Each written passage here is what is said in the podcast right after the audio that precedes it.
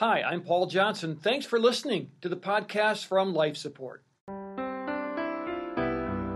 Because we don't talk about this, people in the church community they, they don't talk about this. When's the when is the last time that that a, that a church leader or a church pastor has in front of a large group of people said, "I am currently struggling with Those are the words of Amber Fuller, a therapist and owner of counseling clinics, as she describes the hell she had to go through with her family in order to find peace on the other side. Welcome to Life Support. Everything you do from then on is different. One of the detectives, I think his name was He was a golden boy. All we can do right now is come together. extreme domestic violence, multiple rapes.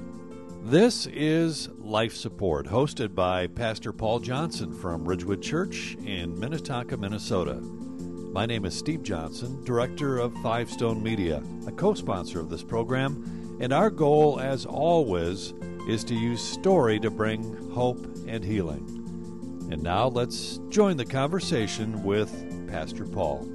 So great to have you on Life Support. This is a program where we love to tell stories because we want you to know that Jesus is with you through suffering, through trauma, through life's difficulties. And not only is He with you, He loves you and makes Himself known in those situations. So I hope today will be an encouragement for you. We have a very special guest with us. Her name is Amber Fuller.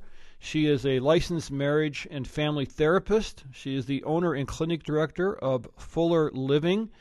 And Amber, thank you so much for being here. Thank you for having me. It's great to have you. And we're going to talk about a topic that is not necessarily a fun topic, Yeah.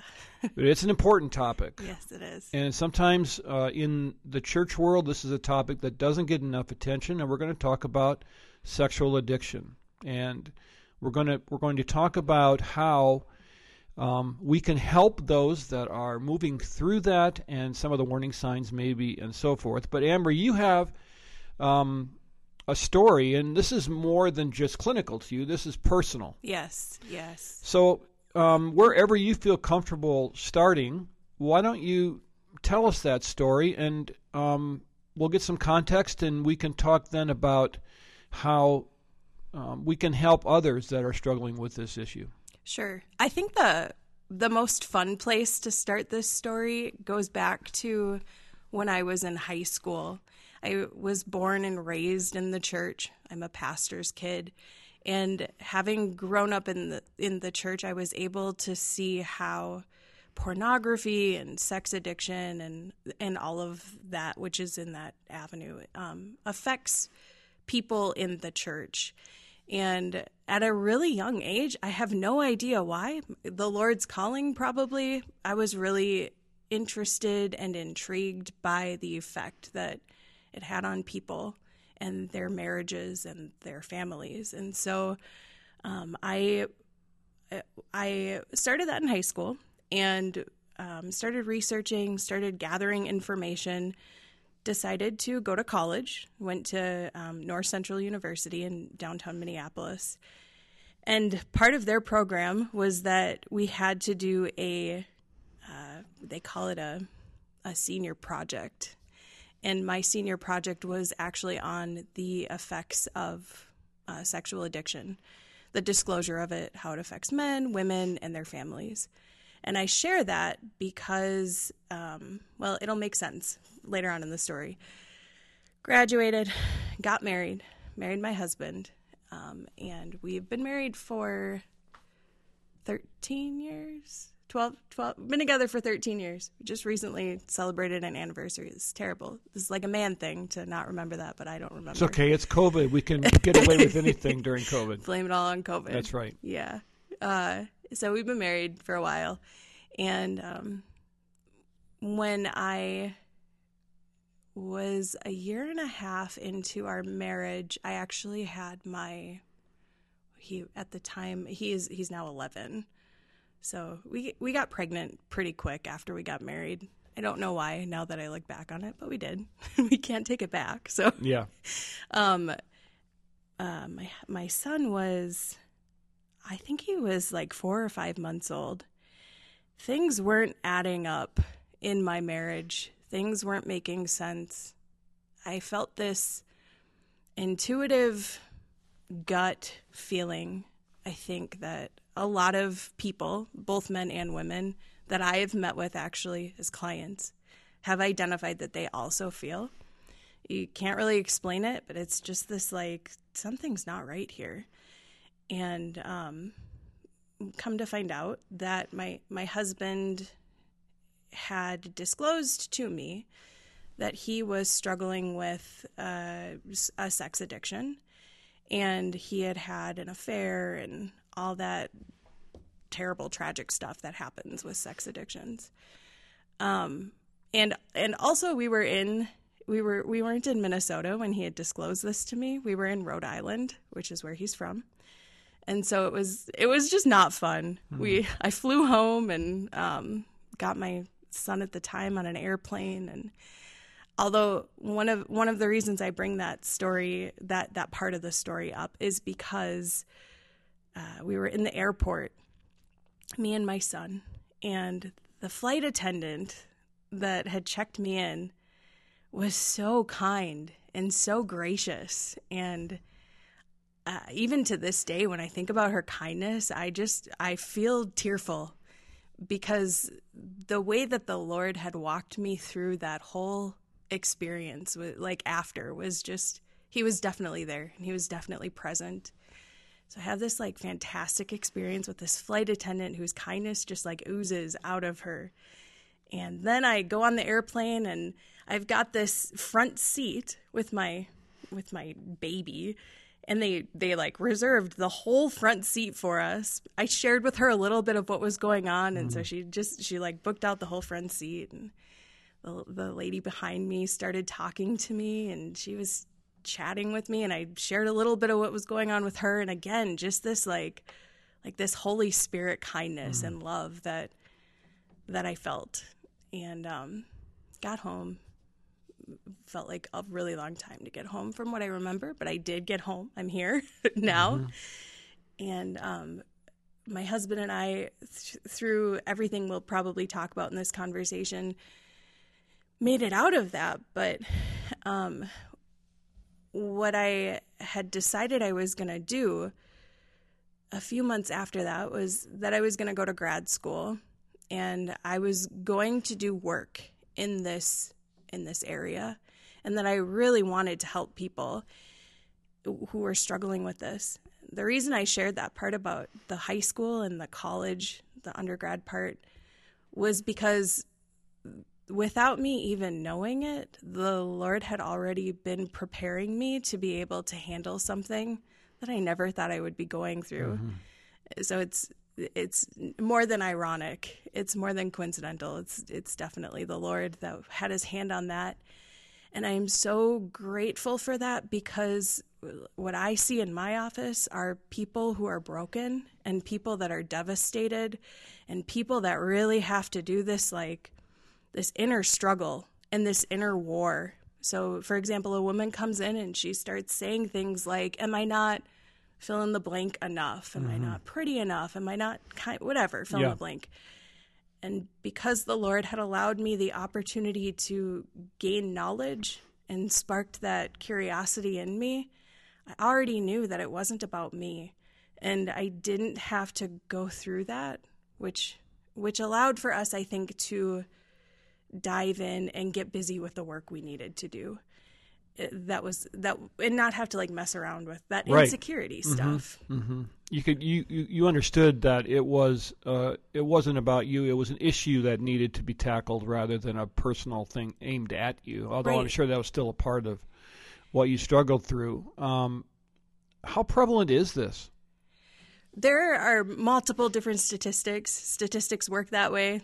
Uh, f- I've heard the statistic that 50% of people within the church community are struggling with some kind of sex addiction. And um, I, I honestly think that that statistic is a little generous. I would venture to say that there are probably more than 50%, but I think 50% is that common Wow, stat that's that's a bit of a there. shocker for a lot of people. Yeah, I think it is. And I You look around church and they're all upstanding like perfect people, and you measure yourself against them. Right. Oh, I, I wish I was like them. Yeah. So, how would you define sex addiction? What what kind of behaviors are we talking about there? Um, I define sex addiction as the an inability. I used to have some fancy definition for it. It's not so fancy anymore. I define it as like a an inability to control to to have self control when it comes to participating in sexual behaviors. Okay. Um, such as excessive pornographic viewing, uh, everything that mm-hmm. is on the internet. Everything that, that is, you can think of, maybe is yeah, yeah, yeah. Um, affairs, and and I think it's a little bit different with the way that society looks at it. Our society as a whole, it's it's really controversial. Some people are they have the belief that like why are we even why are we calling this a problem even, and within the Christian community or the church community, I, I I believe that we're able to we know why it's a problem and we we know why we call it a problem, but um the the society struggling to view it as a problem, I think presents us with an obstacle of educating. And part of the reason that it's an addiction is because people struggle. And and the struggle happens when people are trying to overcome whatever it is that their behaviors that they don't like. And if you're not actively trying to work on something it's it's not a struggle and so because it becomes a struggle i i believe that that's why it can be called an addiction. Mm-hmm. and and uh yeah that struggle is is the addiction the addiction part of it. Right. So you you have um, personal experience with this so you understand even beyond your training uh, what this is like. And so i'm going to venture a guess that because this is not talked about in church very much mm-hmm. that there's a lot of people that are isolated and trying to grapple with this on their own yeah. which then probably creates um, levels of behavior that maybe wouldn't have to be there if it was if there was a place to go and and get it out into the light. Would that be a fair yeah, assessment? Yeah, yeah, that's totally a fair assessment. I think that, or what I've observed too, is that it because we don't talk about this, people in the church community they they don't talk about this. When's the when is the last time that that a, that a church leader or a church pastor has in front of a large group of people said, "I am currently struggling with a sex addiction of some kind." We just we don't hear it. We hear things like I struggled in the past with. Yes. So instead of maybe you might hear that. yeah. Even that's risky. Yeah.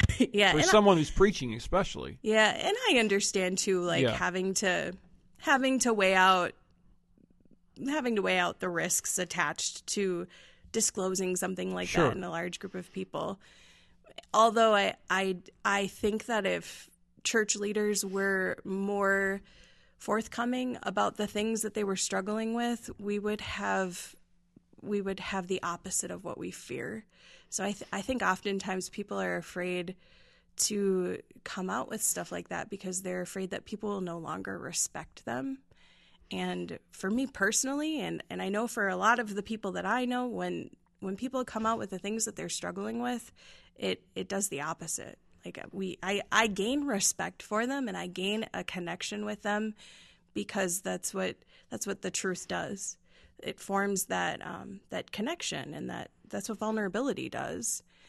So I think that if the if the church community was more forthcoming about their own struggle with this, as a result of that, then we would have we would be eliminating the shame, yeah. that shame cycle that is attached to it. And I I don't know specifically. I should know, but I don't know specifically where in the, the the verse that talks about how the truth will set you free. And I've not done an exegesis on this verse. I don't know the historical facts behind it. Although I do wonder sometimes if part of what part of what the Lord wanted us to hear in that verse was it was not only does this truth me Christ set you free but when you tell the truth it sets you free mm-hmm. and I and I see that I see that time and time and time again I, I see marriages that I saw my own marriage I, I saw it be taken from this superficial surface level place to a depth that not many people get to experience and appreciate and that came as a result of going through this terrible thing. So, although it was this terrible, horrific thing, it was also the best thing that has ever happened to myself in my marriage. And I am grateful that I have a husband who was courageous enough to come out with it and disclose it to me. There are people that there there are you there there there's this way of looking at this and it's said that there are two ways that people disclose this. It comes like a thunderstorm, or it comes as like a a, a tiny rainstorm where it trickles in. The truths trickle in. Yeah. Mine was definitely a thunderstorm. Yeah. I'm grateful that it was a thunderstorm. Um, and part of the reason it was that was because he just he came out with it and I think that if if more people came out with it, again, that shame cycle would would be eliminated because oftentimes what will happen is that action is whatever that behavior is, whatever that sexual behavior is, happens. And then that shame cycle that follows it is I'm such a terrible person. I've done such a terrible thing. And so part of this is called what what is called the cognitive behavioral therapy model. So that thought leads to a feeling and that feeling is shame. And then that shame leads to an action. And that action is to do it all over again. Yeah. And so if, if we were forthcoming about that stuff, I believe that it would interrupt that shame cycle. So why in and by the way, shame is Satan's playground. Totally. Um, yeah. Why the church should be a place. Now, put pastors aside here because that's a whole nother dilemma, yeah. and we're weird anyway. But um, why in a community of believers where we're supposed to be all about the grace of God, and we, we ourselves have been saved from horrific things and thoughts and our own inherited sin. Mm-hmm. Why don't we talk about this? Why why is it so secretive? Why are we afraid to enter in? Is it is it because of how we feel we're going to be responded to? Is it all about shame? I I think it is. I I I was trained in a in a th- with a theoretical approach, and that theoretical approach is called Adlerian. So Alfred Adler uh, was this guy that worked with Freud until Freud got a little weird, and then Adler was like, "I'm splitting." But he did gain some pretty helpful and insightful information from working with Freud, and the the approach that Adler takes is that we are all searching for value, a sense of value, a sense of worth, and a sense of belonging. And I, I, I think that people believe that if they are going to come out with, I have this sex addiction that I'm struggling with, then at that point, their value decreases. And part of how Adler works his theory, his theory in that is by saying, like, by the age of seven, we've developed an idea and a belief about where we find our value and where we find our worth. And those beliefs are all from experiences that we've had. And we call them, he calls them mistaken beliefs. Mm. And the reason mm-hmm. they're mistaken is because then once those beliefs are developed, at that point, we try to strive to, to be those beliefs in order to gain our value. So, the, the whole problem behind all of this is that we fail to recognize that we already have inherent value. We have no more or less than the man sitting in the prison cell and the man in the White House. It, we are all on equal playing ground. But people believe that if they were to disclose this terrible thing, their value decreases because of those beliefs that they've formed and because of what society and the church tells them. And there's a lot at stake. You know, you're a, very unusual woman. You you were willing to work through that with your husband. Not all women are. Yeah. And and by the way, we should mention that women also struggle with yeah. uh, this too, and yep. it's not just a man's thing. Yep. But there's so much at stake. You know, you're risking your marriage. You're you're risking conceivably your job, certainly in the church world, and maybe not unnecessarily so. I mean, you if you're if you're a pastor and, and you're acting that out, then you know you're likely you know need to be doing something else for a living. But there's so much riding on this. Yeah. Um, there there needs to be safe places created um, where people can share, and but not in secret. In other words, don't you have to kind of weigh the accountability factor with the safety factor because you don't want you know what I mean? You don't want these people, hey, I'm going to share with you, Joe, Yeah. and then it stays between you and Joe, Yeah. and then it never gets any further, and no one's healed, and you're not held accountable. So that's a really tricky thing, isn't it? Yeah, I um if if there is one topic that I am there's really only one topic that I am more passionate about than sex addiction and it's the topic of gossip and how it is destructive and how it destroys. And so you're right, that safety piece is crucial. Yeah, and and I think to to your point too. I my husband actually did lose his job as a result of this. So yeah, we we did see that destruction what felt like destruction at the time happen. He should have lost his job because of because of his the way that he had acted, because of their written policies and procedures, but yeah, there are groups too that that are out there for there to be a safe place to talk about these things. There's a 12 step group. It's called sex it's actually called Sex Addicts Anonymous. It's similar to Alcoholics Anonymous. And you go there and you don't know anybody and they they actually have it for women too. It's called COSA. And by women what I mean is the partner who's going mm. through the mm-hmm. disclosure of it. Mm-hmm. I don't remember those women's names. I, I don't think I knew their names at the time. So that anonymity piece is there. That that I think I'm saying that word right. Anonym, That's correct. You did well. anonymity. Yep. Don't go back and try it again. then you'll get yourself in trouble. that that that's actually why it, part, one of the reasons why the issue is so prevalent as well is because it's you, you can go on the internet and you can do whatever you want to do anonymously and so that that just shows the power of of that privacy and the importance of that privacy and i i i think that the church community sets a precedence for showing people how safe they are in disclosing these things. And I- i believe that that needs to start from the top.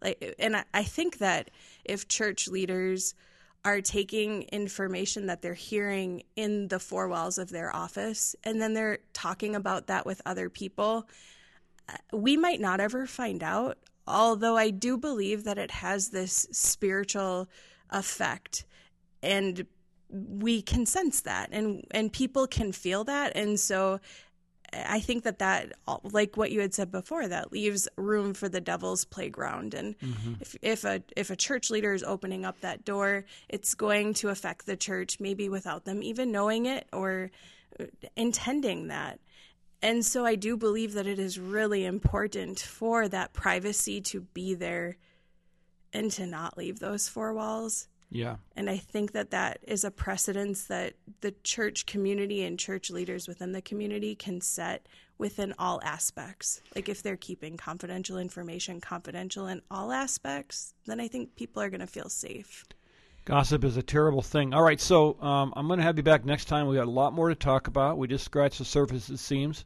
Um, tell me about Fuller Living, and do you have a website? How can we get a hold of Fuller Living, which is uh, your practice? We do. The best way to get a hold of us is actually to contact me, which I love. It's the fun part of my job. Is I moved out of that that therapist role into more of the clinical admin role, and our phone number is 763-647-8188. We have uh, offices, five different offices all throughout the the state of Minnesota, and we're also doing telehealth. Awesome. And Yeah. Thanks for being here. I appreciate it, Amber. Thank you for having me. And if you're listening right now and you're feeling like you're walking in shame, you- you're feeling like there's things you can't talk about, I want you to know number one, that there are places you can go for help. You just heard of one. And I want you to know as well that the Bible is clear that when you ask for forgiveness, you are completely and absolutely forgiven. 1 John 1 8 and 9 tells us that God is faithful to forgive us and cleanse us from all unrighteousness. And so you never have to be ashamed to go before God. And I would encourage you to name your sin because you don't have to hide with God. And then He'll help you to have wisdom and direct you to the next steps to heal. So remember, God will forgive you and He loves you just like you are. This is what we do on Life Support. We try to help you and encourage you through life's difficult times. I'm so thankful for our partners, Faith Radio at myfaithradio.com. This is a company that does a video presentation, Five Stone Media, and you can see that at fivestonemedia.com. And then here at Ridgewood Church, we'd love to have you check us out at myrwc.org. So thanks again for listening, and we'll catch you next time right here on Life Support. Life Support is a co production of Five Stone Media and Ridgewood Church in Minnetonka, Minnesota.